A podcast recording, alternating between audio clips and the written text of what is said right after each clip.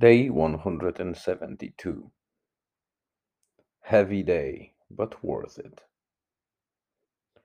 Today's post will be definitely shorter than others. Thursday was packed with stuff to do, and I feel like I'm going to fall on my face anytime now. I've also got an onset of headaches, which are not making it feel any better. Regardless of my crappy state, I want to write this post in a concise way and share some thoughts about key element of what I did today. You are probably very familiar with the new economy of courses, entrepreneurs, and behind it, a lot of scam is made, unfortunately. Many popular individuals create that aura and following around them where they are not seen as inflated personalities, but rather gurus and coaches with expertise, where very often they have very little to none about the subject they teach. Of course, there are genuine players in this game, but as with any market with potential to use naivety of human beings, the major part of them aren't truly teaching anything but rather make huge money from luring, promising, delivering vague trainings, and what's the worst, in many cases, they lead people to serious troubles with money. We can contemplate a lot about it, and some might say that if someone is naive enough, they should be punished. No, I disagree. Naivety very often is related to lack of knowledge. Lack of knowledge drives people to learn something. Psychological tricks by so called experts used against human psyche to promise something and deliver BS is pure fraud.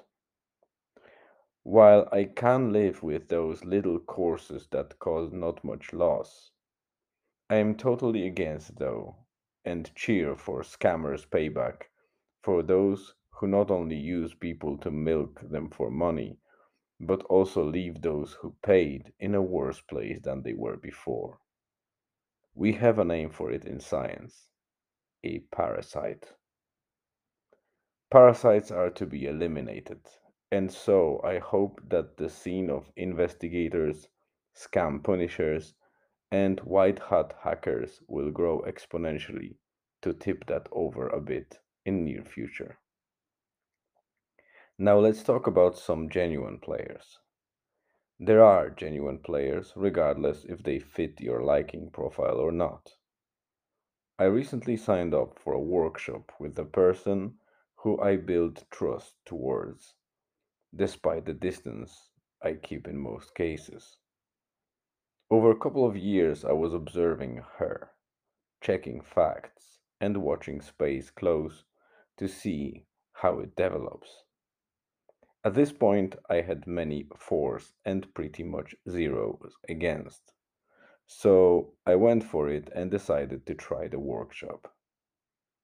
No subscription, very little upsell, and a lot of reason. Even if I don't implement it, it won't cause me trouble, so risk is none. I'll write a lot more about it as I progress with implementation, but for now I want to focus on action here. This, in fact, is the core idea of this blog.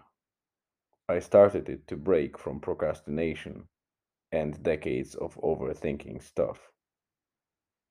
I achieved 172 days now of writing consistently and recording an audio version of this blog in the form of a podcast.